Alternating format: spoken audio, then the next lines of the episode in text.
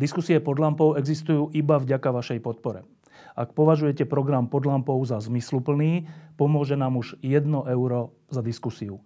Vopred vám veľmi ďakujeme.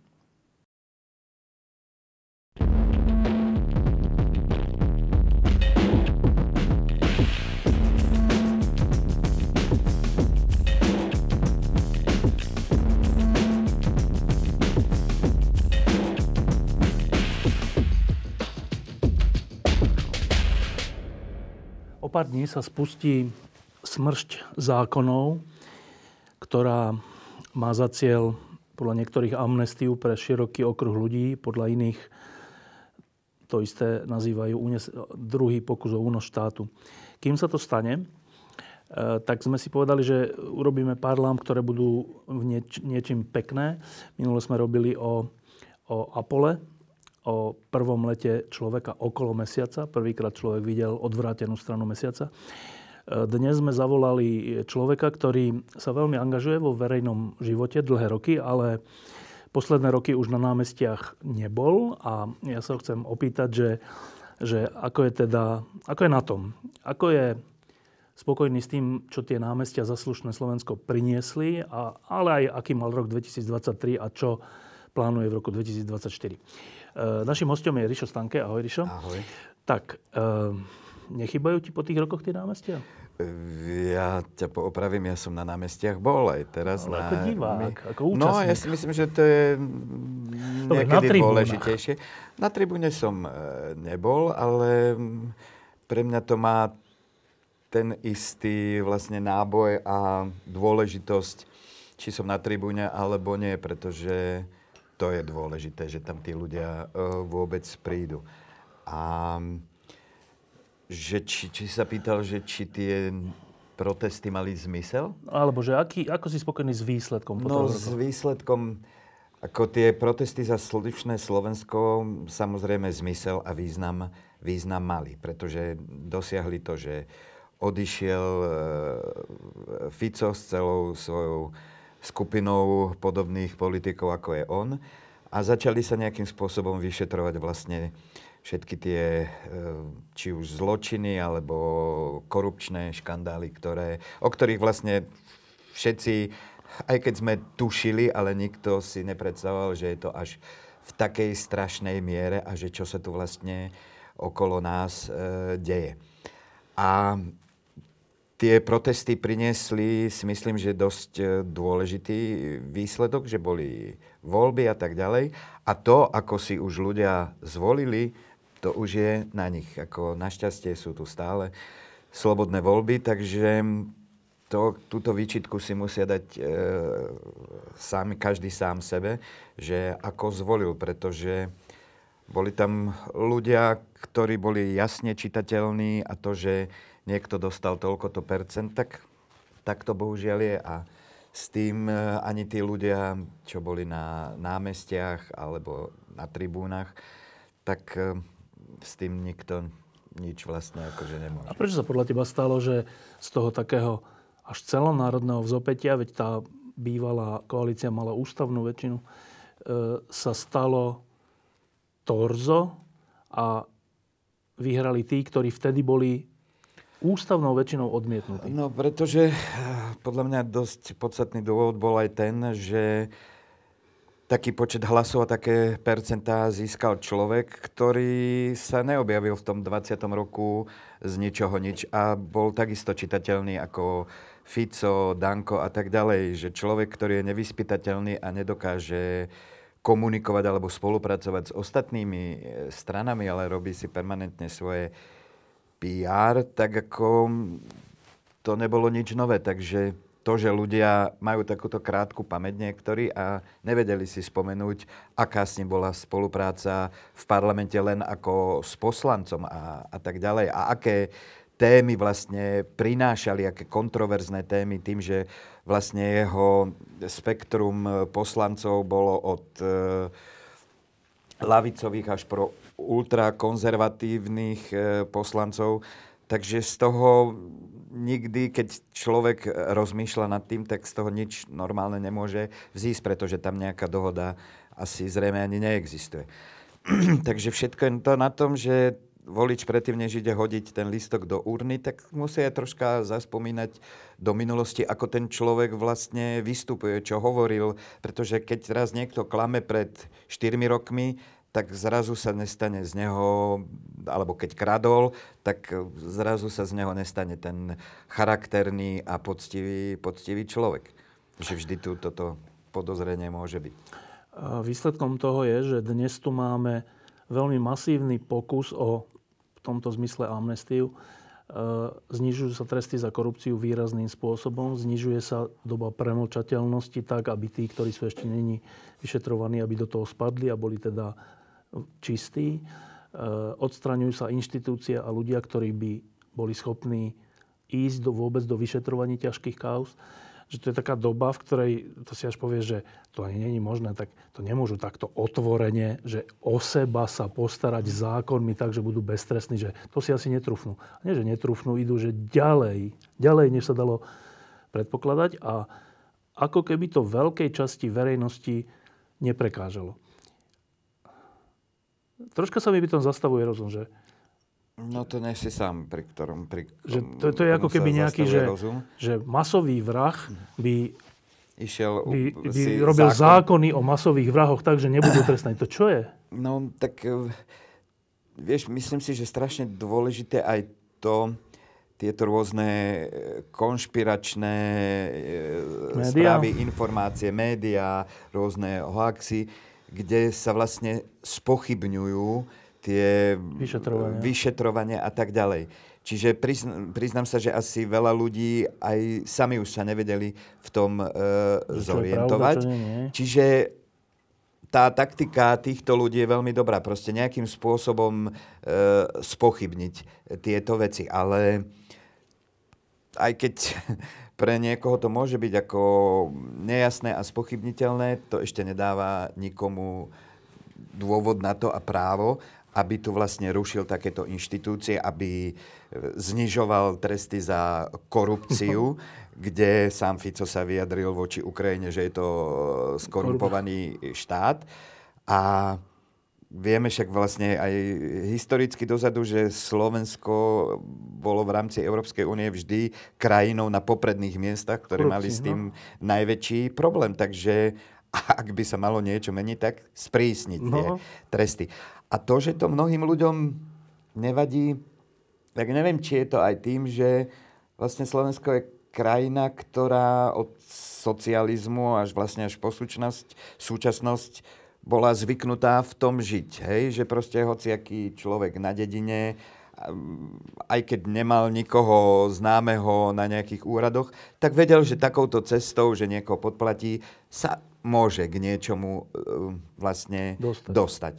A to je pre nich vlastne, pre tých ľudí aspoň aká taká cesta, že aj ja si môžem niečo vybaviť, napriek tomu, že som človek no name a, a tá korupcia je evidentne vlastne na Slovensku niečo, čo vlastne ako Neprekladá. oficiálne, nie, že s tým nesúhlasíme, ale v podstate každý to robí a, a bol by nerad, aby sa to tu, tento systém, že ja poznám e, strýka a jeho sesternica je e, na ministerstve a tak táto, že to tu funguje vlastne od slovenského štátu, kde takto vlastne komunisti sa stretávali s gardistami tých, e, pri niečom zachránili, pomohli a tak ďalej, že toto, že ako si pomedlíme ruky a poplácame sa po, po pleciach, že však sme všetci Slováci, tak to tu funguje vlastne niekoľko rokov. No keď, keď e, bol známy výsledok volieb a to, aká vznikne koalícia, tak ja som v, jedno, v jednej chvíli naozaj mal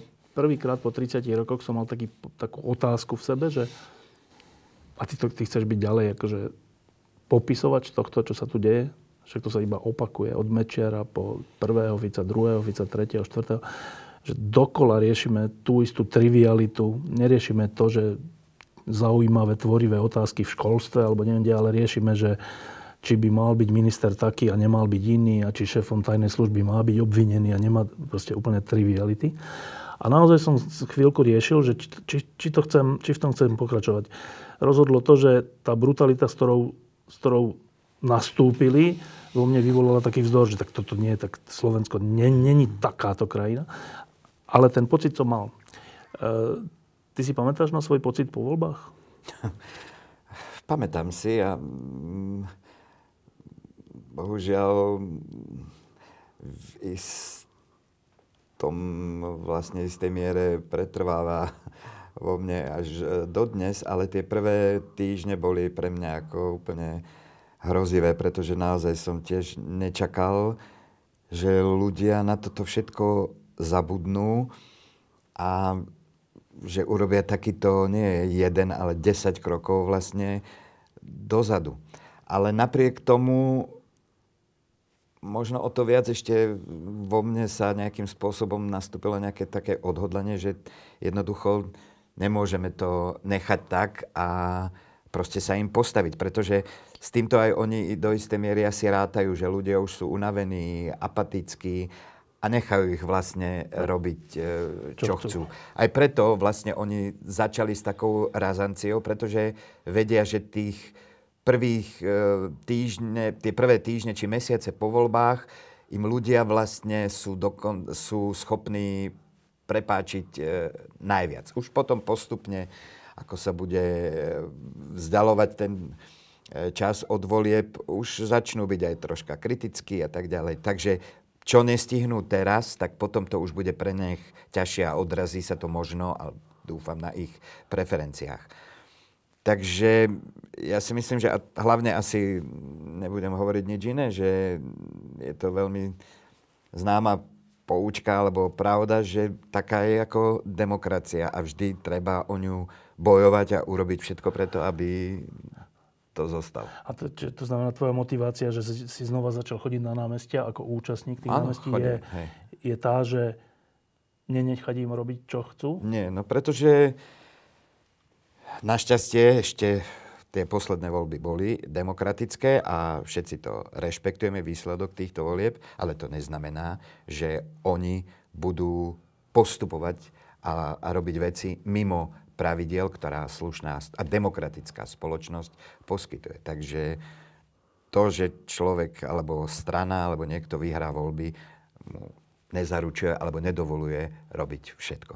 Preto tu je sú občania, ktorí sú, myslím, to najviac pre tento štát a oni majú právo aj povinnosť povedať, že s týmto nesúhlasia. E, na tie námestia, na rozdiel od tých námestí za slušné Slovensko, tentokrát organizuje e, politická scéna, respektíve opozícia, tri opozičné strany. E, vystupujú tam aj niektorí ľudia mimo, ale menej ako, oveľa menej ako na tých námestiach za slušné Slovensko, vrátane kapiel a tak. Ja som iba tak zaregistroval niekde, že vraj, neviem, to sa len tak mimochodom pýtam, že, že tam vznikla kontroverzia, že či, či môžeš vystúpiť ty. Je to pravda? Ja som sa tiež dozvedel takto z, od niekoho, ktorý sa ma na to spýtal, ja som o tom nič nevedel. Čiže nebol si pozvaný? Alebo nie, nie, nie, ani že by mi niekto povedal, že mám prísť a potom sa to nejak zrušilo, takže neviem o tom, o tom nič. No, tak a teraz e, kúsok o roku 2023 a Richardovi Stankem. Tak uh, videli sme ťa v Národnom divadle, videli sme ťa v štúdiu S v nejakých hrách, um, videli sme ťa v nejakých televíznych veciach. Uh, čo bol pre teba v roku 2023 taký, že najkrajší profesný zážitok? Uh, priznám sa, že ja už si nejak nepamätám presne, že čo sme skúšali minulý... Minulý rok, no tak robili ste uh, vo svetlách západu, alebo videné západu? To bolo, to bolo no, ale minulý rok, ale teda? akože túto sezónu, vieš. No. No, tak posledná premiéra bola e, inscenácia hry pred očami západu v režii Davida Jažaba. Takže to bola pre mňa naozaj taká ako profesná taká čerešnička na torte, že je to výborný text, aj samotná tá téma je pre mňa zaujímavá a myslím si, že práve v tomto čase je zaujímavá na Slovensku. Teda téma je, že akí Týka sú sa, Rusy. Áno, ruskej duše odohráva sa to vo Švajčiarsku, kde veľa e, ruských občanov žije a vlastne z tohto luxusného západu kritizuje ten západ, ale využíva všetky tieto výhody. Ich deti tam študujú a tak ďalej, sa žijú, majú tam firmy. Takže toto sú aj si myslím, že veci, ktoré by sa tým našim ľuďom mali stále opakovať, že lebo veľakrát počúvame, že aký je ten západ e, prehnitý a e, zdegenerovaný a tak ďalej a tam na východ to je to pravé, z čoho by sme sa mali učiť. Tak hovorím, skúste tam, skúste tam ísť na pol roka alebo na nejaký krátky čas žiť. Nie ako turista, ako host, ale naozaj žiť ako, a to nie je do Moskvy alebo do Petrohradu, ale normálne do nejakých bežných e, ruských miest a potom môžeme sa stretnúť a, a rozprávať o tom. Takže to, toto bola pre mňa akože taká, okrem toho, že to bola aj výborná spolupráca s Davidom e, Jažabom, sme už robili niekoľko inscenácií v Národnom divadle a pre mňa je to vždy naozaj také, taká lahoda, veľmi príjemné, okrem toho, že je to mimoriadne inteligentný a vtipný človek, aj sme sa tam stretli vlastne mm, s, s kolegami, s ktorými si rozumieme a bolo to naozaj také, že sa človek teší na tie skúšky, že nejde o trávenie, že, my zase ideme skúšať. Takže to bolo pre mňa také príjemné. No a teraz skúšame vlastne ďalšiu hru s režisérom Janom Luteránom, s ktorým sme pred niekoľkými rokmi robili inscenáciu Špina a teraz skúšame e, Ježiš z Montrealu, ktorá bude mať premiéru v začiatkom februára. A potom sa veľmi teším na spoluprácu s Dušanom Paržískom, ako významným, e, nie len českým, ale myslím si, že naozaj európskym režisérom, ktorý spolupracoval s tými najvýznamnejšími divadelnými domami v Hamburgu, v Berlíne, v Curichu, v Mnichove, vo Viedni. Vo Viedni. Takže na to sa teším a budeme e, robiť e, dramatizáciu knihy Pavla Vilikovského Pes na ceste. To bude niekedy na jar. To by malo byť, začíname e, v polovici februára a premiéra by mala byť tak nejak v polovici apríla. No a minulý rok si teda natáčal, alebo sa to aj skončilo český seriál? A, áno, robili sme seriál e, v koprodukcii Česká televízia a CDF. Volalo sa to To se vysvietlí, soudruzy, ktorý sa odohráva vlastne v 70. rokoch e, v Československu, v Prahe, v Ústave paranormálnych javov, e, ktorý naozaj za socializmu v Prahe existoval, takže a bol to naozaj e, úžasná ako spolupráca, skvelý tým, e, aj nielen kolegovia herecký, ale aj režisérsky celý štáb, že aj mne sa nevždy, alebo málo kedy stane, že keď dostanem tie scenáre, bol to 8-dielný seriál, do rúk, tak som to na jeden hľad proste prečítal, že to bolo skvelo napísané a veľmi mi to pripomínalo takú tú poetiku, z filmov Macourek, Vorlíček, ako boli Pane vdova, alebo čo to bolo, jak utopiť doktora Mráčka, také, že vlastne realita aj s fikciou zmiešaná plus v tých reáliách socialistických, takže aj to bolo vtipné, aj také naozaj akože pravdivé. Takže to bola pre mňa naozaj taká úžasná to už to bude už vysielané? To sa dotočilo v auguste, bola posledná klapka, takže predpokladám, že teraz prebiehajú také nejaké tie dokončovacie práce, takže či na jar, alebo neviem, akú oni vždy majú nejaký ten plán, že kedy pustiť takýto seriál, takže možno na jeseň. Čiže... Ale aj sa vraj pripravuje pokračovanie, takže... To sa vysvetlí soudruzi? To sa vysvetlí soudruzi. No, a teraz 2024. Uh, Silvester sme oslavili spoločne Aha. tu v klube pod lampou a, a bol to taký, bola to vlastne veselá, veselá partička, veselá oslava Nového roka. Ale ten nový rok bude nielen veselý, tak prvá vážna vec, vážna aj v súvislosti s tým, čo sme hovorili predtým, nás čaká v marci, apríli a to je prvé a druhé kolo prezidentských volieb na Slovensku. Vyzerá to tak, že e, medzi sebou budú superiť e, Peter Pellegrini a Ivan Korčok. Tak e, položím takú tú povinnú otázku, že máš favorita? tak čo sa týka tejto ponuky, ano. čo si spomenul, tak samozrejme, že mám. E, koho a prečo? No, určite Ivana Korčoka, pretože je to človek, poznám ho už dlhšie, ešte z čias, keď bol vlastne veľvyslanec v Bruseli a hrali sme tam e, predstavenie. Takže vtedy som sa s ním prvýkrát stretol a to bolo dokonca, myslím, že ešte za vlády Roberta Fica. A viem, že boli sme u, u nich na večeri, pozna, poznával všetkých, ktorí sme hrali v tom predstavení a ja som ho vlastne vtedy spoznal a bol som úplne v tom najlepšom zmysle slova prekvapený, že aký skvelý človek to je. Veľmi otvorene sme spolu rozprávali o všetkých možných veciach a ja som bol veľmi ako šťastný, že takýto človek v tom uh, Bruseli je. Vtedy ani nebolo chyrovať o tom, že by uh, sa do, vlastne do politiky ako dal. Bol veľmi ako korektný a tak ďalej, slušný a naozaj tá rozhladenosť a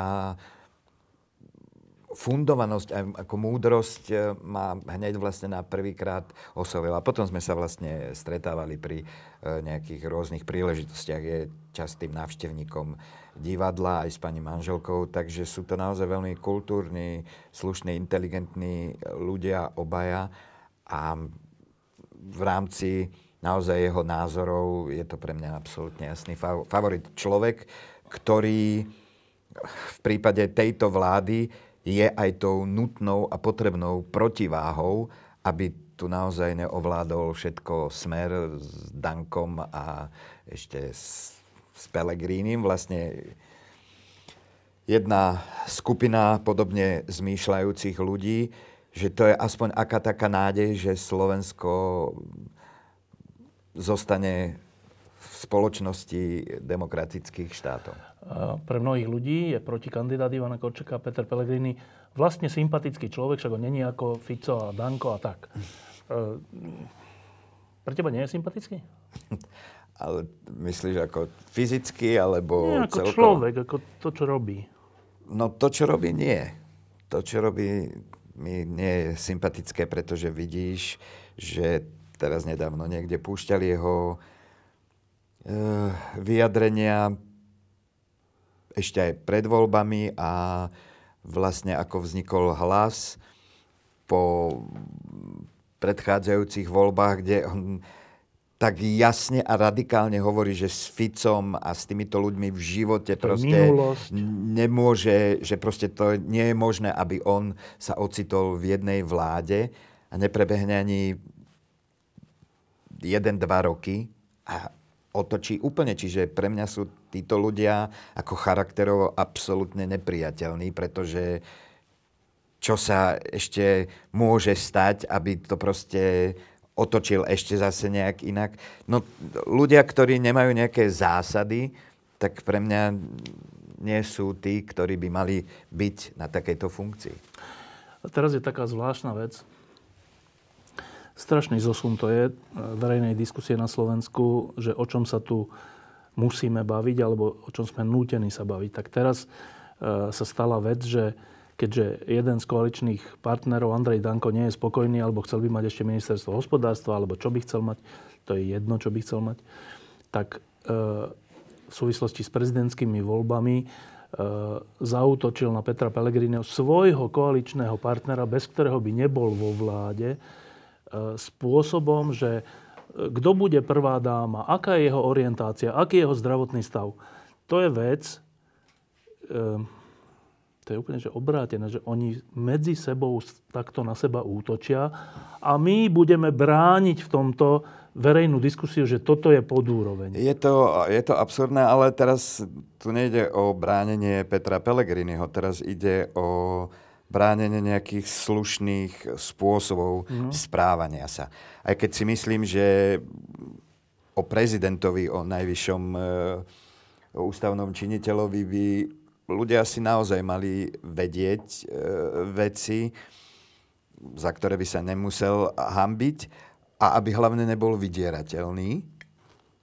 tak to je absolútne prirodzené. Ale nemyslím si, že by mali vedieť e, nejaké detaily z jeho súkromia, pokiaľ on to sám ako nechce povedať. A čiže tu nebránime nejak osobu Petra Pellegriniho, ale naozaj slušné spôsoby, ktoré v normálnej slušnej spoločnosti by mali platiť. To, že tento človek, e, Danko, ktorý, s prepačením musím to tak povedať, to je naozaj človek hlúpy a je absurdné, že tento človek vôbec nejakú vyššiu funkciu v tomto štáte zastáva. Že to je úplne absurdné a vidíme vlastne aj, akých ľudí so sebou e, priviezol do toho parlamentu a do nejakých najvyšších funkcií. Takže je to to, že pre slušných ľudí sa tento človek len vlastne ešte viacej, ak sa môže ešte viacej diskvalifikovať, že o, je to reklama jeho, hej, tohto Danka. Ale máš pravdu, že je to absurdné, že musíme sa vlastne zastať v tomto prípade aj nejakého ako súkromia eh, Pelegriniho, pokiaľ on o tom nechce rozprávať o svojom súkromí, tak je to jeho, jeho voľba a nech už si sami voliči vyhodnotia, ako to je. No, to, to je taká citlivá vec a vlastne neviem, či na to existuje jednoznačná odpoveď, že na západe. E, je to často už bežné, v Nemecku napríklad, že e, viacerí politici e, prichádzajú s informáciou zo svojho súkromia asi preto, aby Predišli tomu, že budú, predišli tomu a že asi aj, vyťahnu. aby neboli vydierateľní, asi aj kvôli čomu ďalšiemu. A teraz je otázka, že sme na Slovensku v štádiu, že by to mala byť nie zákonná, ale že nejaká ľudská neviem, či povinnosť, ale že malo by to tak byť, že človek, ktorý sa uchádza o verejnú funkciu, vysokú, by mal hovoriť o svojom súkromí? Myslíš, že je to tak? Ja, ja neviem. A vieš čo, k tomu, na toto nemám ani ja jasnú odpoveď. Ja si myslím, že súkromie je preto súkromie, že je to moja vec a na mne je, či sa chcem so Slovenskom o tom podeliť, no. alebo, alebo nie. A ako chápem, že normálne v západnej Európe je to už úplne, úplne bežné, ale takisto je tam bežné, že človek, ktorý len má podozrenie, ani to nie je dokázané, že opísal nejakú no, diplomovú no. prácu, no. tak automaticky od, odstupuje. Nie, že človek, ktorý je dokázaný, dokázaný alebo e, veľmi vysoko podozrivý z spáchania nejakého zločinu, že sa bude uchádzať o šéfa služby. tajnej služby alebo o nebodaj ministerský post, tak to je, to je absurdné. Takže mám pocit, že to, v tejto krajine to naozaj absolútne obrátené na hlavu. A preto, aby sme si zachovali aspoň nejaké zbytky zdravého rozumu, preto sú aj dôležité tieto eh, protesty na námestiach, aby aj pre nás je to dôležité, že vidíme, že nie sme v tom sami niekde eh, po domoch alebo v nejakých na nejakých miestach, kde sa si vymieňame názory a rozprávame sa o tom. Ale keď človek aj vidí na tom námestí tú masu ľudí, ktorí v podstate podobne alebo rovnako zmýšľajú, tak je to naozaj taká energia, ktorá dodá človeku nejakým spôsobom nejakú chuť. To áno, ale že ja sa ešte k tomu vrátim, lebo fakt, fakt mi to vrta hlavou, že e, keď žiješ v spoločnosti, ktorá je na niektoré veci ešte nedospelá alebo nezrelá, tak e, máš tie veci hovoriť, alebo nemáš tie veci hovoriť? Keď si politik, teraz myslím. E, neviem, tak e, máš postihnuté dieťa, máš nešťastné manželstvo rozvedené, alebo neviem, nejaké súkromné veci. A teraz si politik, kandiduješ na niečo. E, tá krajina je taká, že v tejto veci je troška mm, netolerantná, povedzme. Tak automaticky si tým zníži šance na zvolenie. Máš to robiť, alebo nemáš to robiť? Tak ale vieš, ako ja kandidovať na takúto funkciu a hovorím, keď si takouto informáciou mám znížiť šancu no. na zvolenie, no tak za také zvolenie ani nestojí. Ani nechcem za takýchto uh, okolností vykonávať túto funkciu, keď títo ľudia ak sú, ak sú takí pokrytci, že, že to neakceptujú, keď dokážu akceptovať e, Borisa Kolára so svojím naozaj veľmi neštandardným spôsobom života, ktorý sa o tradičných nejakých hodnotách absolútne dá hovoriť. A napriek tomu sú schopní ho akceptovať a no. vidieť, ako tam boská pápežovi no.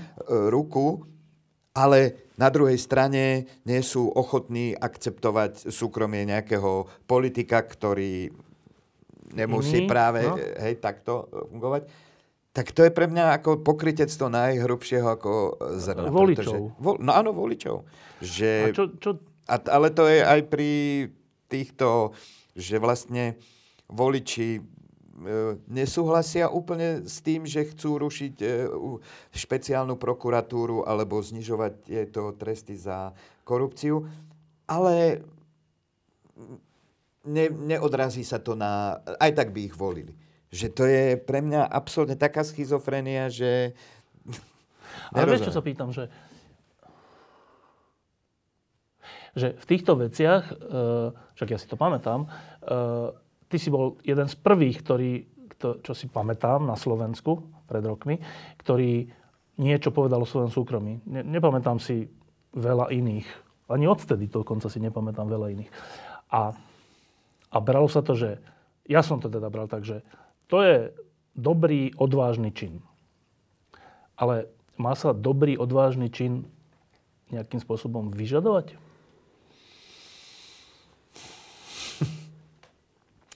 Ešte, no neviem, asi keby to bola na to jednoznačná odpoveď. A nemáš to ani ty jasné, že? Nie, ako na jednej strane chápem a akceptujem to, že človek, ktorý má naozaj takéto veľké pravomoci, ako má prezident, tak e, ten dôvod, že aby nebol vydierateľný, chápem. Ale pokiaľ je to moje súkromie a nerobím nič takého, nemusí ani s nikým žiť, môže žiť no, v domácnosti tak, tak sám a tak ďalej, tak ako keď on si je sám vedomý, že ja nebudem robiť nič také, o čom nechcem hovoriť a aby ma potom ne- s tým vydierali, tak nevidím dôvod, ako prečo by on takéto veci mal ako uh, hovoriť. Ja o Dankovi neviem ani nechcem vedieť uh, jeho, o jeho súkromí a s kým on líha do postele a s čím a tak ďalej. Takže mi to lauter jedno. A to, že to Danka zaujíma, no tak nech sa stretnú niekde na káve, alebo nech ide k nemu domov, alebo nech si to nejakým... To si mali vydiskutovať, keď uzatvárali koaličnú zmluvu a Peter Pellegrini asi takisto predtým mal vedieť a určite vedel, s kým ide do Holportu, do spolupráce, pre, pre neho to neboli neznámi ľudia, už sedeli spolu v nejakej koaličnej e, vláde, takže vedel, čo sú to za charakterovo silní ľudia. Takže bohužiaľ má, čo chcel. No. Mimochodom, v tejto veci... Ale to napriek tomu e, neospravedlňuje, to, že si myslím, že je to na ňom, ako sa on rozhodne. A že to, že tento suterén, ktorý používajú od Medzi Gašpara, sebou. E, ktorý útočí na novinárov, alebo neviem čo, a rôznymi trapnými, úplne primitívnymi, ako kvázi pre neho humormi, ktorý naozaj taká akože štvrtá cenová skupina, možno jeho nejakí kamaráti na motorkách sa na tom zasmejú, ale ako normálny, ako inteligentný človek si povie, že to je naozaj ako trapné a žiadny humor to nie je. Takže... No, v tejto oblasti snáď sa Slovensko tiež nejako vyvíja. Myslím v oblasti tolerancie k súkromiu alebo k nejakej orientácii človeka. Uh, vnímaš nejaký vývoj za posledných 10, 15, 20 rokov? Na Slovensku. Tak asi, asi hej. Určite ten e, posun tu je, aj keď ja sa predsa len pohybujem v inom okruhu ľudí, ale klamal by som, keby som nehovoril, že ten posun tu určite je. Aj keď pri tých oficiálnych nejakých e, mám pocit, že túto tému sa naozaj akože zneužívajú. Že možno bežní ľudia by to ani tak ako neriešili, ani ich to nezaujíma, ale tým, že im to politici stále takto nejakým spôsobom podsúvajú a klamú v tom, že pre Boha, čo im z toho hrozí. Ich deti a tak, také, áno, tak e, stále to vlastne v tej spoločnosti vysí a otravuje vlastne všetkých ľudí. Nikto o tom nechce hovoriť ani vnášať tú tému, keby sa to raz e, a navždy ako vyriešilo. Aj tí politici by vlastne e, stratili a voliči by im zobrali túto zbraň z rúk a museli by sa zaoberať Normálne, normálnymi vecami, ktoré ten človek k životu potrebuje. A nie takýmito hlúpostiami, kto s kým žije a e, kto koho bude mať e, dieťa doma a takéto proste absurdnosti. Takže je to, veď sme tu zažili rôzne maďarské karty a neviem čo. Čiže je to umelo vyvolaný proste nejaký problém. A, ktorý... a je to podľa teba stále rovnako silná karta, alebo to slabne? Čo sa, týk, čo sa týka politikov, je, si hej? myslím, že posledné roky je to silnejšie, ako bolo kedysi. Čo sa týka spoločnosti, myslím si, že ľudia sú mm, väčšina aspoň príčetná a vie, že to žiadna, žiadne ohrozenie nejakých tradičných hodnôt nie, veď idú, môžu ísť do Rakúska, do Nemecka, do Škandinávie, hoci do kde, kde, kde to funguje a nič, nikomu sa nestalo, nekradli deti, nikto sa nezvýšilo sa. Skôr je štatistika, že klesol počet samovrážd týchto ľudí, ktorí vlastne mali problém o tom, o tom hovoriť. Takže no, problém je, myslím, ten, že sa k tomu vyjadrujú absolútne nekompetentní ľudia, ktorí s tým nemajú nič spoločné, nevedia o tom nič eh, a vy, vyjadrujú sa, vydávajú rôzne vyhlásenia úplne jasné a takto škodia vlastne celej tej situácii a hlavne tým ľuďom, ktorých sa to konkrétne týka. No ja si pamätám teraz po voľbách, e, keď už e, pán Matovič bol opozičný politik, tak znova sa to týkalo z okolností Petra Pellegriniho, kde mal, e, kde mal šéf hnutia, ktoré si hovorilo Olano, taký prejav. Ja, normálne, normálne by mi to prišlo, nie že zlé, ale ale to je ako mi to primi- tak odporné, ale že... to ani nie, to je proste, on je naozaj, to je primitív a toto naozaj neurobí ani ten... Ja nevidím rozdiel ale... medzi Matovičom, Dankom, Ficom, no. to je pre mňa tá no. istá proste... A, a ja keď som to počúval, lebo však som novinár, tak musím to sledovať, tak, tak moja prvá otázka bola, že, že on si vôbec, alebo títo ľudia, ktorí toto používajú, túto kartu, oni si vôbec uvedomujú, že keď toto hovoria, že ich pozerajú, počúvajú, čítajú aj ľudia, o ktorých takto hovoria, že však oni tým ľuďom brutálne ubližujú. Však to, však to, to môžu byť 15-roční ľudia, ktorí ešte nevedia, čo so ja sebou. Viem, ale a teraz toto si vypočujú, ja si myslím, to že nerobí toto, to toto, zle? On, toto, takýto človek absolútne nerieši. Ale akože mýlim sa, keď si myslím, že to môže mnohým ľuďom ubližovať? Ale určite, samozrejme, veď e, nielenže ubližovať, ale takisto to vyprovokuje takýchto nejakých bláznov, ako sme videli na Zámockej, alebo e, pred Vianocami e, v Prahe, alebo cez Sviatky, že nikdy nevieš, aký impuls dávaš, dávaš takýmto ľuďom, tej mase anonymnej, ktorá tam niekde za počítačom To je jedna vec, ale že čo to robí s ľuďmi, o ktorých on takto hovorí? No, myslím, že určite nič, nič príjemné, že to môže spôsobiť traumy na proste no. celý, celý život.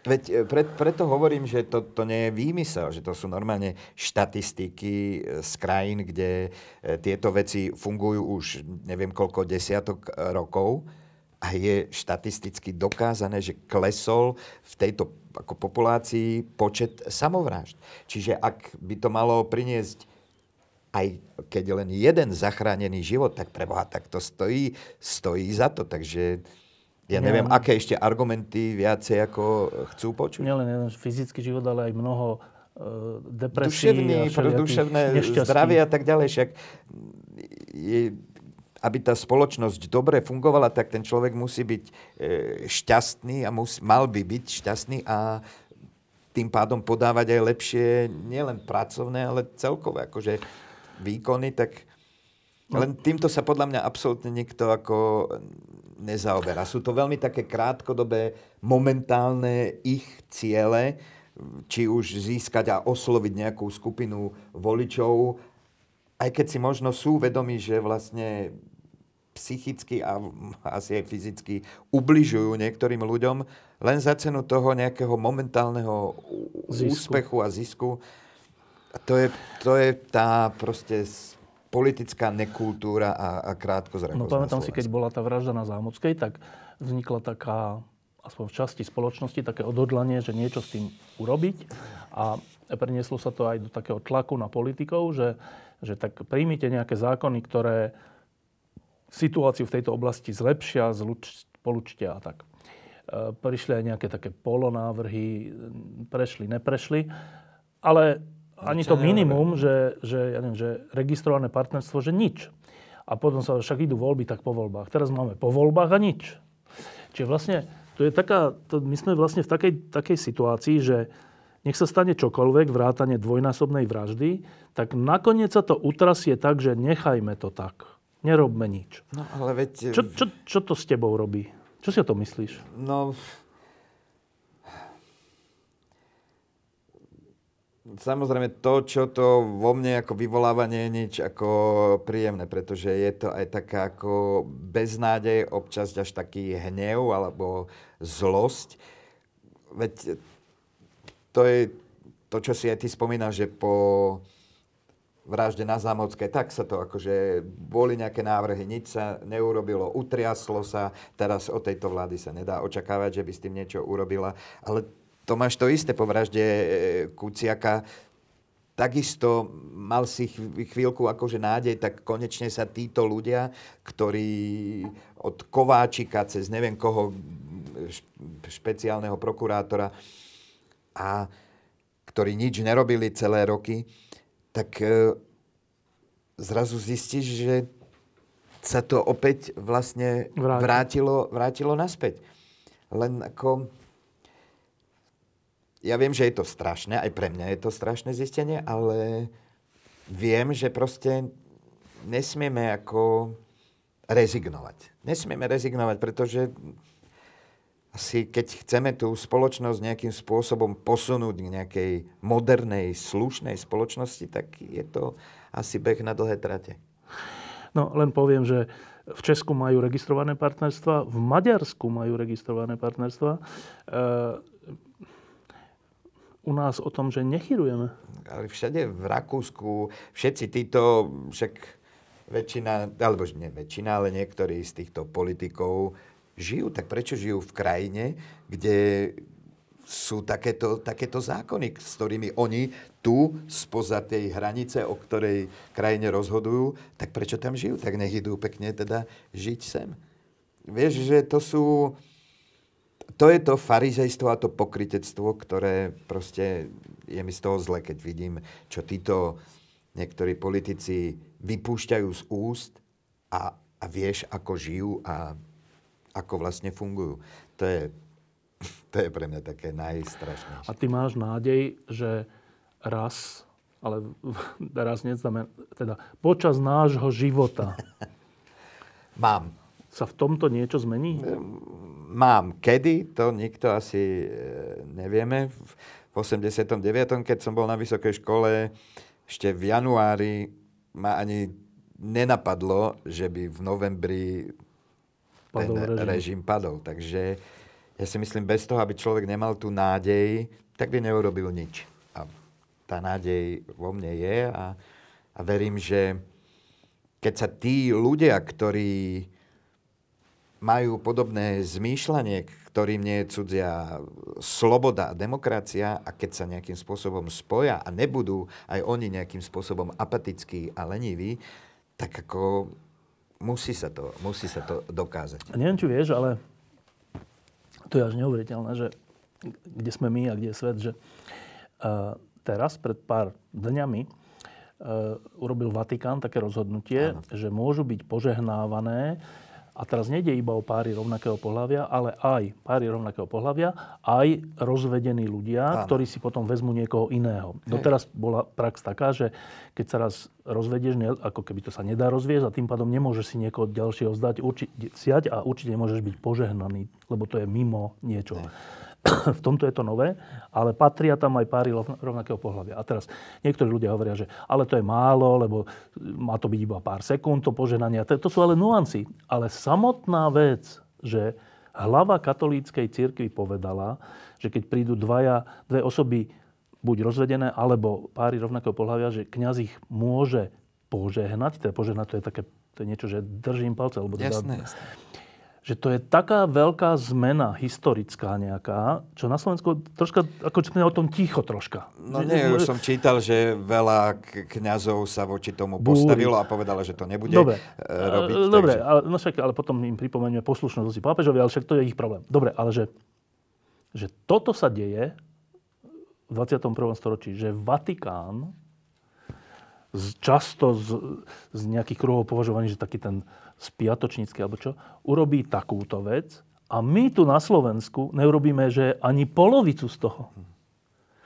Že to, to skoro až, skoro to až vyzerá tak, že Vatikán je k tebe, Rišo, láskavejší než Slovenská republika.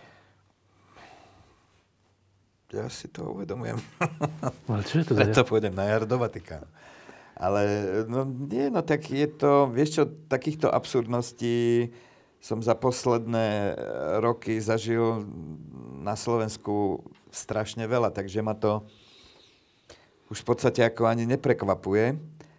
Ale vieš čo, nechcem sa ani nechať nejak vyrušovať takýmito šumami alebo e, vecami a proste pre mňa je dôležité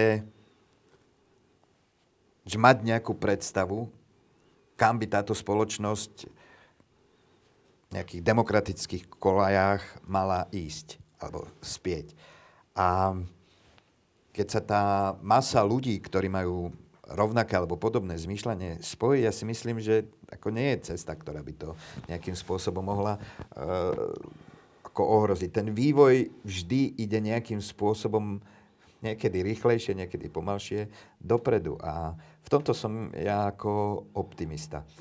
Len chceme, aby sme sa toho dožili ešte my, tak nesmieme zložiť nejak ruky a dávať pozor na to, že čo sa tu v tejto krajine deje. No, v roku 2024 bude Národné divadlo, ako aj predošlé roky, e, produkovať všeličo, všelijaké hry, zahraničných aj domácich autorov, e, talianské aj iné opery. E, nebude to čisto slovenské umenie. Ale máme ministerku kultúry, ktorá je formálne ako keby nadriadená Národnému divadlu, nie úplne, ale teda dobre, je to z toho rezortu, e, ktorá hovorí, že slovenská kultúra má byť čistá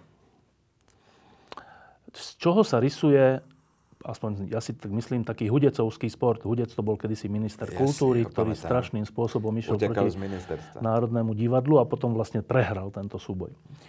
Uh, hotujete sa v Národnom divadle na nový súboj? Vieš čo, ja tu nebudem teraz ako predznamenávať nejaké plány. My pracujeme, skúšame nové hry, hráme, návštevnosť je v Národnom divadle mimoriadná, že v podstate všetky predstavenia sú vypredané.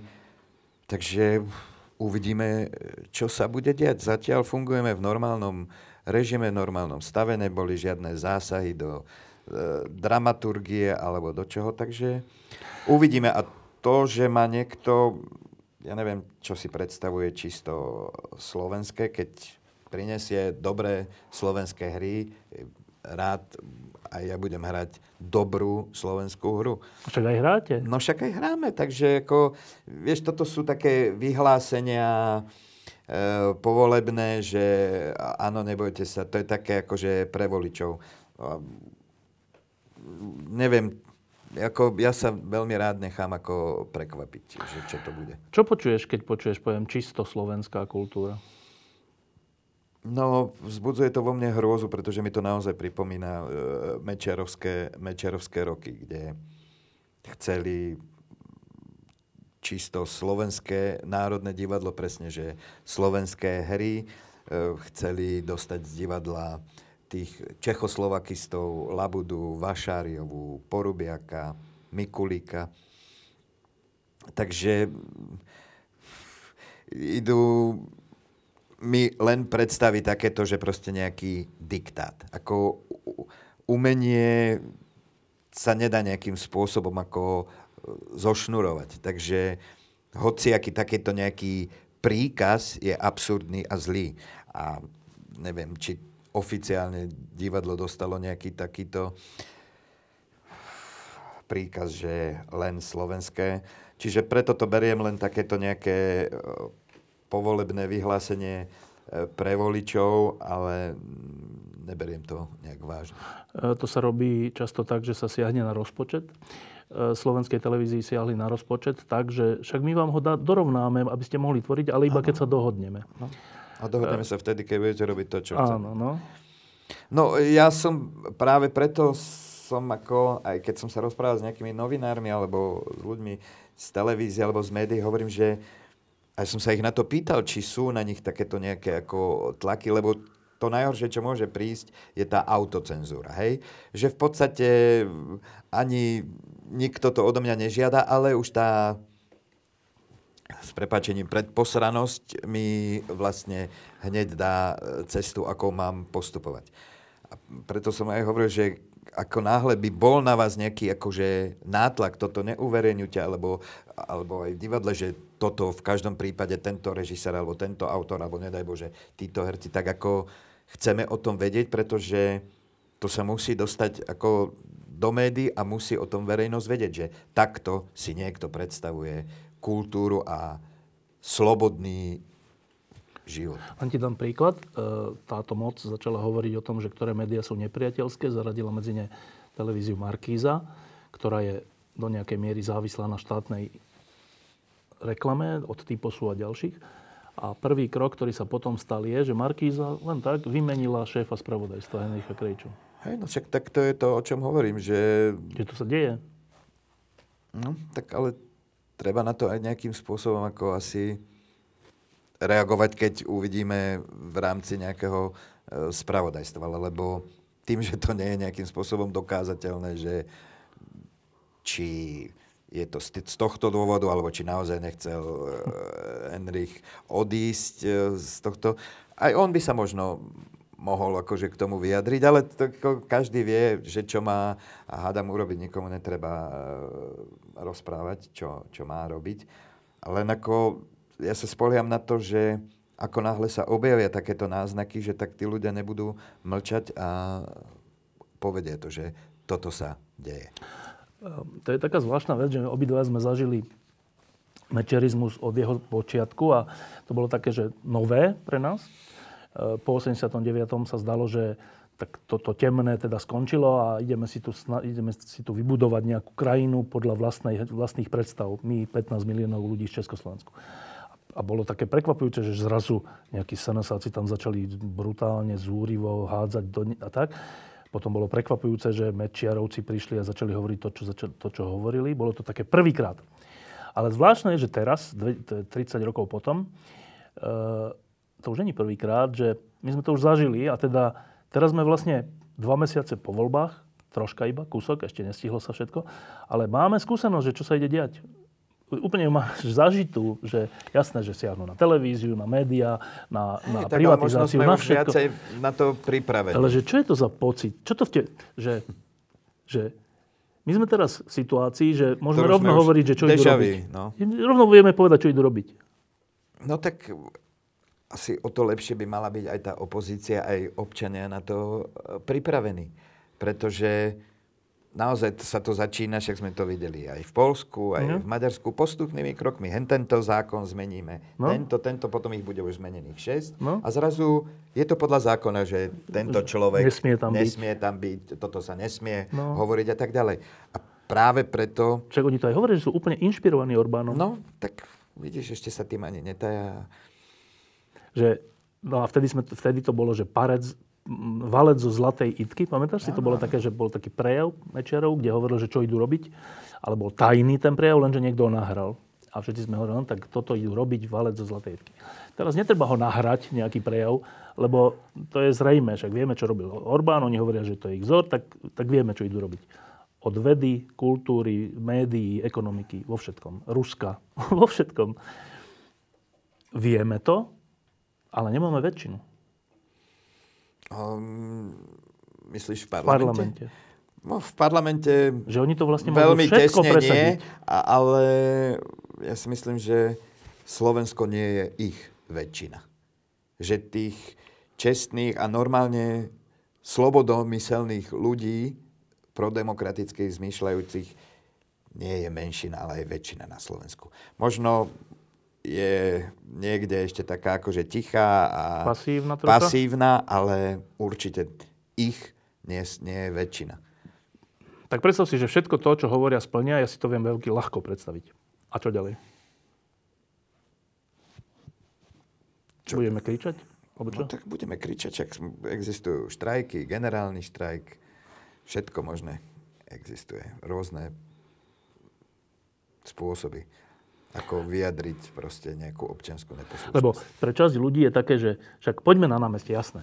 Ale nakoniec oni aj tak ukončia tú rozpravu v parlamente, aj tak odhlasujú tie zákony, aj tak znížia tresty za korupciu, aj tak znížia premlčacie doby. Však všetko to urobia. Čiže je fajn, že sme na námestiach, lebo hovor, aspoň sa povie, že nie ste tu sami, sme tu aj my, aj áno, ale tie jednotlivé kroky urobia.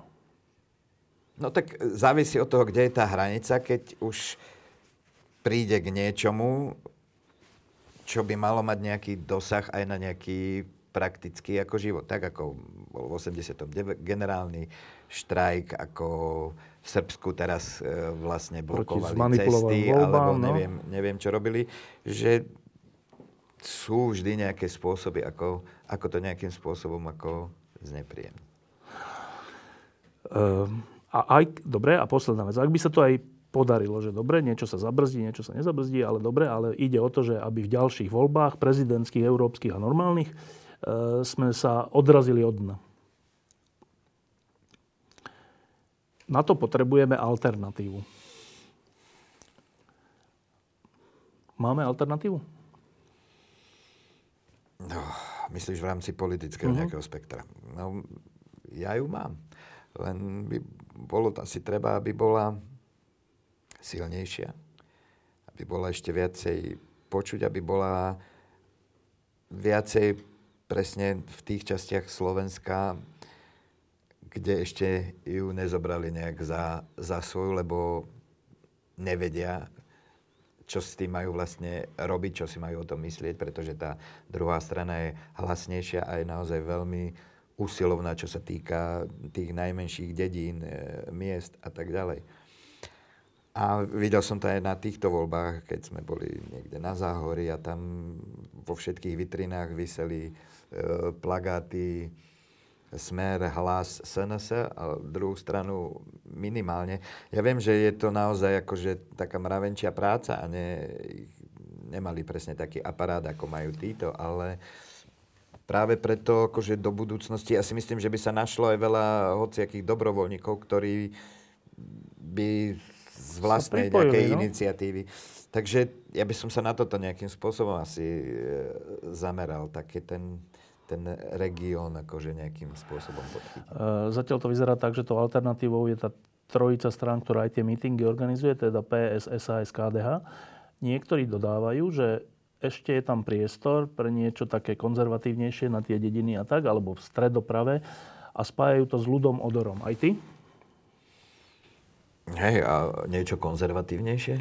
No, že PSK je naľavo od stredu, tak toto napravo od stredu, že niečo také. Akože nový nejaký politický mm-hmm. subjekt? Uh, ako, prečo nie? Pre mňa je Ludo Odor naozaj človek, ktorého by som rád v tej politike ako videl a myslím si, že by, že by to bol dobrý nejakým spôsobom ten článok, ktorý by dokázal nejakým spôsobom získať väčšinu parlamentnú alebo čo. Takže za neho určite súhlasím. No, e, e, s čím spájaš svoj život v roku 2024? Je niečo také, že na toto sa teším? No, teším sa veľmi na tú spoluprácu s Dušanom Pařískom na tej inscenácii Pes na ceste. E, potom by ma mali čakať ešte tiež nejaké e, takéto televízne projekty, seriálové e, pre českú televíziu a ešte pre ďalšiu televíziu. Takže to je taký akože v rámci tej pracovnej pracovnej oblasti a potom sa teším aj na veci, o ktorých ešte, o ktorých ešte neviem. Plánuješ nejakú zahraničnú misiu? Cestu? Plánujem. Ja vždy potrebujem mať e, každého štvrť roka niečo taký ten e, cieľ, na čo sa teším, že ešte mesiac a cestujeme tam. Ja strašne mám rád Taliansko, Európu, e, celú, takže je mi to jedno. Proste vždy vlastne nadýchať sa nejakého takého nového vzduchu, iných ľudí stretnúť. Takže to je pre mňa taká duševná aj potrava. E, teraz ide mrznúť. Neviem, či si zaregistroval. Zajtra, zajtra ide mrznúť. E, ty si človek leta alebo zimy? Ja viac jaro-leto. A zima tak dva týždne mi stačí. Ale skôr také akože čo najmenej na seba naobliekať sa a sadnúť alebo byť hoci kde bez toho, aby si bol zababúšený. Čiže že, leto, hej? Áno, že byť vonku, ako je pre mňa. E, leto spájaš s tým, že more, alebo že kaviareň doma? Kaviareň doma? Akože na Slovensku. No, ja si myslím, že tak jedno, jedno s druhým, že je to... Leto je pre mňa nie stereotyp. Čiže keď ma napadne tým, že máme prázdniny vonku a keď náhodou mám voľno, že netočím alebo nerobím nejakú inú prácu, tak pre mňa je to, že proste naozaj nemusíš sa nejak baliť. veľmi baliť, nejak v krátkých nohavciach, v tričku, sadneš, ma napadne o 10. večer a ideme niekde do Talianska alebo do Dánska, tak sadneme a, a ideme. A proste takáto spontánnosť je pre mňa taká dôležitá. Uh, bol si niekedy na také dlhšej? Lebo ja viem, že chodíš na také víkendovky a tak všelijak, ale že mm, ideš niekdy, niekedy aj tak, že na tri týždne? Zažil si také? No, tri týždne, no, tri týždne nie. Že lekári sa... hovoria, že tri týždne má byť dovolenka. Aby Bol si sa zdravotne pozbieral. No, vieš čo, to, ja, na mňa je to už dlho. Ja, chodievali sme do Grécka na dva týždne, alebo nejakých 12 dní, alebo koľko. A priznám sa, že tie posledné dni už som sa tešil, akože ja nejak nevydržím dlho nejak akože oddychovať, alebo pre mňa tým, že keď, tak jak, jak som vlastne teraz točil v tej Prahe pol roka, tak pre mňa to nebola ani práca, ale pre mňa to bola naozaj akože taká, jak, jak ráno, akože musíš sa najesť, alebo keď si idem zacvičiť, že, čo je pre mňa tiež taká potreba. Takže ja si neviem predstaviť len tri týždne proste e, ležať e, pri mori a samozrejme, že výlety si robiť. Že tá práca je pre mňa taká akože dosť dôležitá na takú duševnú pohodu. E, teraz sa stalo v Prahe to nešťastie, tá tragédia a mnohí, ktorí sme aj v Prahe aj viac rokov žili, tak sme to tak aj silno prežívali. Aj ty? No, určite. Ja som bol akorát na ceste do Brna, keď som to v rádiu počúval a som bol naozaj, že som nechcel tomu ako veriť, keď ho začali hovoriť počty tých obetí. Že naozaj to pre mňa bolo niečo také akože vzdialené, že toto sa vlastne v strednej Európe nedeje. nedeje. A potom ma ako absolútne, ale naozaj do nemoty vytočil proste nejaký hlasacký poslanec, ktorý tam v Banskej, z Banskej Bystrice niekde sa vyjadril, že to je ešte proste na tomto ten hyenizmus, že to použije, že je to výsledok nejakej liberálnej politiky, toto, čo toto povedal, tak to som normálne akože mal chuť, že sadnem do auta a idem za ním tam do tej Banskej Bystrice a že ho tam dám normálne pár faciek, lebo toto je naozaj hyenizmus najodpornejšieho zrna, že toto si niekto ešte začne proste na tomto prihrievať svoju nejakú politickú polievočku. Obidva žijeme v Bratislave, obidva sme od narodenia z Bratislavy. Um, ako to máš s Bratislavou? No, ja mám Bratislavu veľmi rád. A, a ja som veľakrát vlastne zistil, že sa, keď som takú nejakú dlhšiu dobu preč, že sa do nej teším. Ale je to spôsobené ľuďmi, rôznymi spomienkami a kontaktami, ktoré človek má v tom meste. A, a tým, že mám takéto kontakty aj v Prahe, aj v, v Brne alebo niekde po svete. Nie je samozrejme v takej miere ako tu v tej Bratislave, takže všetko to závisí od ľudí, od nejakých ako spomienok alebo aj pracovných ako e, vecí, ale tak Bratislava je moja taká naozaj srdcovka a je to moje miesto. No, Bratislava má druhýkrát za sebou primátora Matúša Vala, ja som ho obidvakrát volil, to predosielam. Ale konštatujem, že teraz posledné mesiace e, rastie počet ľudí, ale možno sa mi to iba zdá, ale akože rastie taká nejaká kritika od cyklotráz až po, neviem, nejaké, nejaké kryžovatky. Že ako keby, že to, že sme mali primátorov, ktorí kašlali na rozpočet mesta, to sa zabudlo a teraz je to také, že vlastne ten Matúš Valo je nejaký zlý. Registruješ to? Možno, ale nejak asi nie som tiež v tej spoločnosti, ktorá by to takto, ale vždy som to tak akože vnímal, že vždy bol nejaký aj v mojom okruhu e, počet ľudí, ktorý bol nejakým spôsobom ako kritický, ale neberiem to ako keby nejaký akože zrazu e, veľký ako nárast. Zaznamenal som tie debaty ohľadne cyklotráz a tých e, miest tam na no, Vazovovej a tieto. Takže, ale ja si myslím, že je to aj na nás, akože občanoch tohto mesta, ísť na to zastupiteľstvo a rozprávať sa, rozprávať sa o tom, že prečo to takto a pred... Lebo najhoršie je také, že jedna pani povedala a, a ten osobný kontakt a vysvetlenie a odôvodnenie je asi podstatné. Preto sa to pýtam, lebo keď ideme do nejakého mesta vzdialeného, ktoré bolo nejaké a potom sa zmenilo, tak to vidíme, lebo sme tam dlho neboli a vidíme tú zmenu, že hmm. uh, jak, sa to, jak je to pekné. ale keďže žijeme v Bratislave deň čo deň, mesiac, mesiac čo mesiac, rok, rok, rok čo rok, tak, tak možno ani nevidíme ten progres alebo tú zmenu. E, zlepšuje sa Bratislava? No, tak závisí v čom. No. Ako ja priznám sa, že väčšinou sa pohybujem tuto v centre mesta, keďže tu bývam. A jeden čas som mal pocit, aj tak po skončení pandémie, alebo čo, že tá Bratislava tak ako, že prekukla, že tak e, ožívala, vznikali nové podniky, nové obchody a tak ďalej.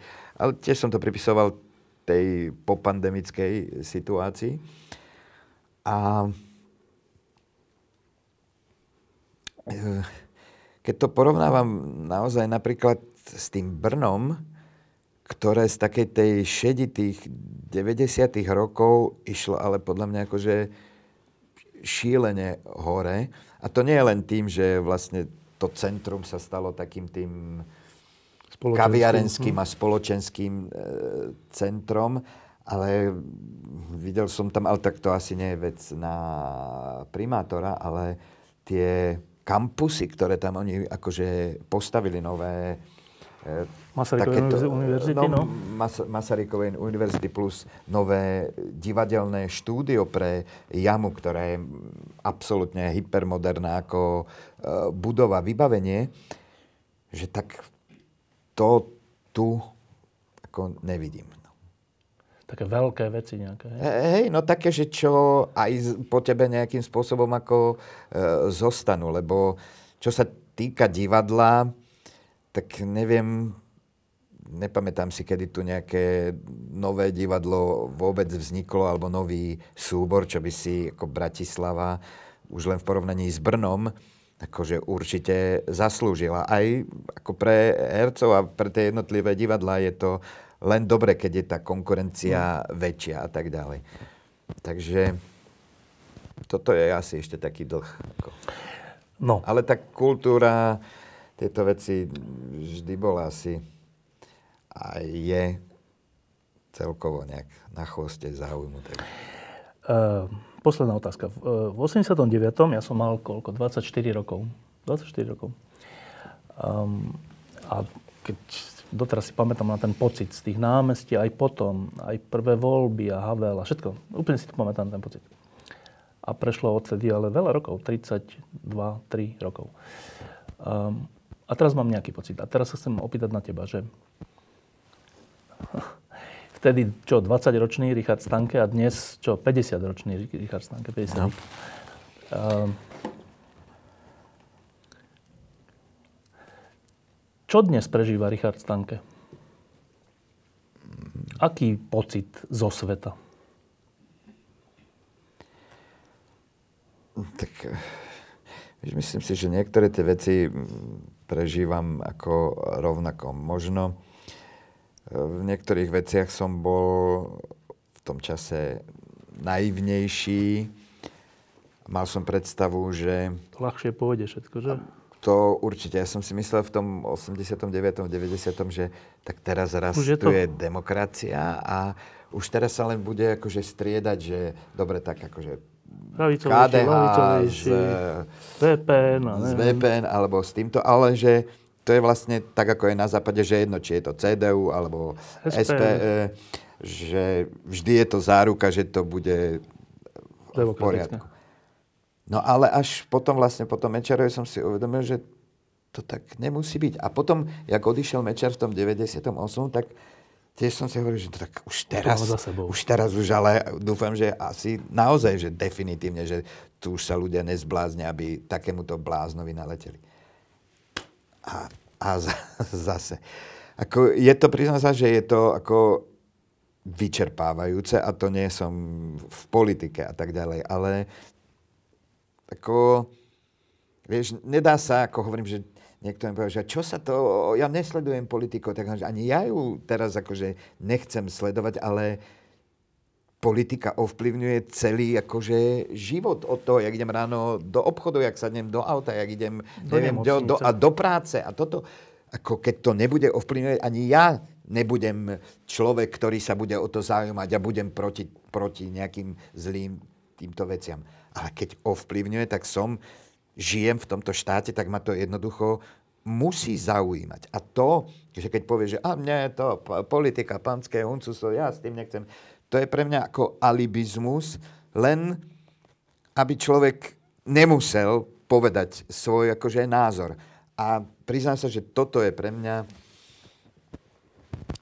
hej, také ako e, zistenie, že s takýmito ľuďmi mám problém proste komunikovať, ktorí mi toto ako e, povedia, lebo ako myslím si, že či už taký, alebo on taký, ale nejaký názor by ten človek mal mať. Ja nikomu nevyčítam, keď e, podporuje hen toho, alebo čo. Ako nebudeme spolu chodiť na dovolenky alebo sadnúci, ale je to jeho, jeho vec.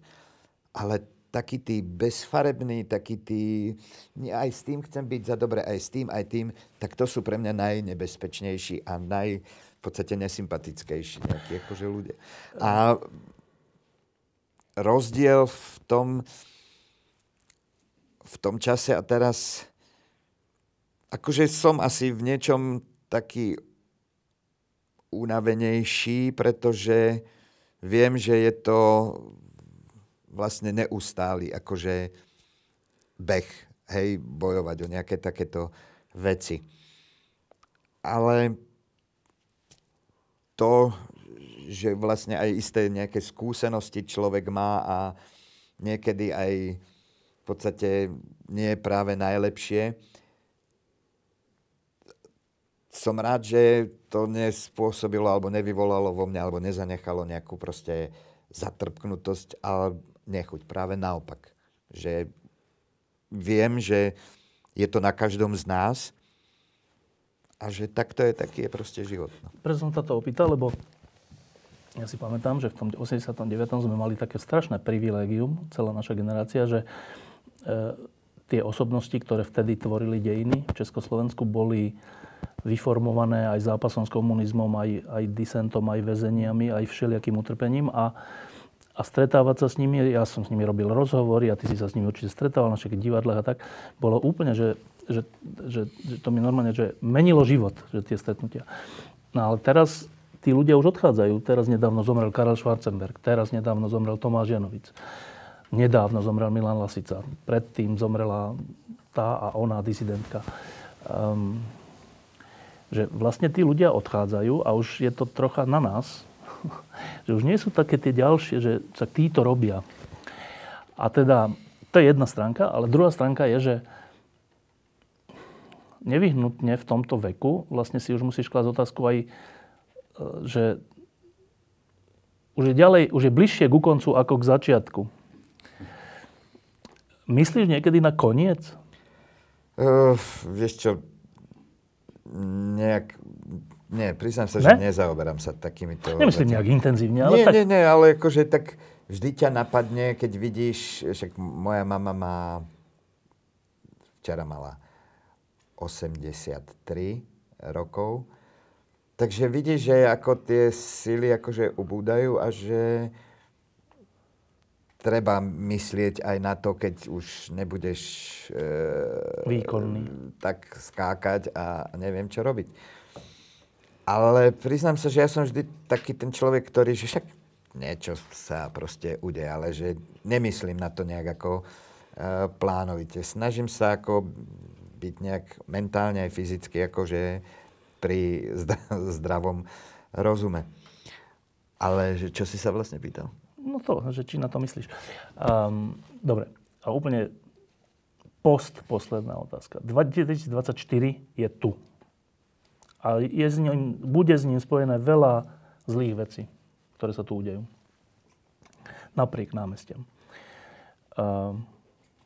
Napriek tomu sa ťa pýtam, čo máš pre rok 2024 v sebe nádej? Mám, ale to som ti povedal hneď na začiatku. Bez toho, aby som nemal tú nádej, tak by som možno ráno ani nevstal z postele a nevyšiel z domu. Ja si myslím, že tá, ale hlavne tá nádej tu stále je.